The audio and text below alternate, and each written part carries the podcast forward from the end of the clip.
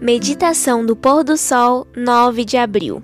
Brilhe onde você está. Vocês são a luz do mundo. Não se pode esconder uma cidade situada no alto de um monte. Mateus 5:14.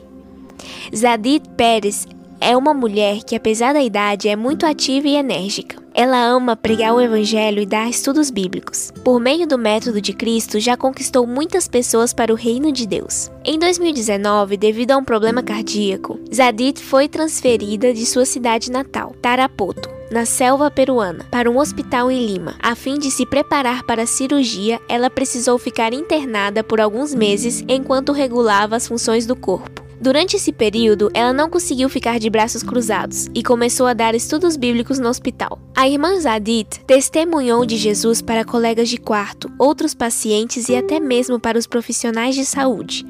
Ela conseguiu mais de 20 alunos naquele hospital e alguns deles se decidiram pelo batismo. Após se recuperar da operação, ela retornou para casa e restabeleceu o contato com os alunos de Lima e os de sua cidade. Como a quarentena não lhe permitia estudar a Bíblia pessoalmente com seus alunos, Sadit pediu aos jovens de sua igreja que lhe ensinassem a usar um site de conferências online. Nem a quarentena, nem o estado de emergência, nem a saúde, nem sua idade a impediram de pregar o evangelho. Ela apenas teve que aprender novas estratégias para poder compartilhar a fé por meio da internet. Sem dúvida, a fidelidade e o compromisso de Sadit são os... sem dúvida, a fidelidade e o compromisso de Sadit são um exemplo claro de que não podemos esconder a luz do evangelho. Nenhuma desculpa é válida diante de Cristo. Muitas pessoas precisam ouvir a mensagem de salvação, mas existem poucos trabalhadores dispostos a compartilhá-la. A história de Sadit nos motiva a ser fiéis ao Senhor e a compartilhar intencionalmente as boas novas do reino dos céus. Os membros de nossas igrejas podem realizar um trabalho que por enquanto mal iniciaram. Devem amar as pessoas, sentir a responsabilidade de trabalhar por elas e estudar a maneira de atraí-las para a verdade. Conselhos para a Igreja, páginas 61 e 62. Que você tenha um feliz sábado na presença do Senhor.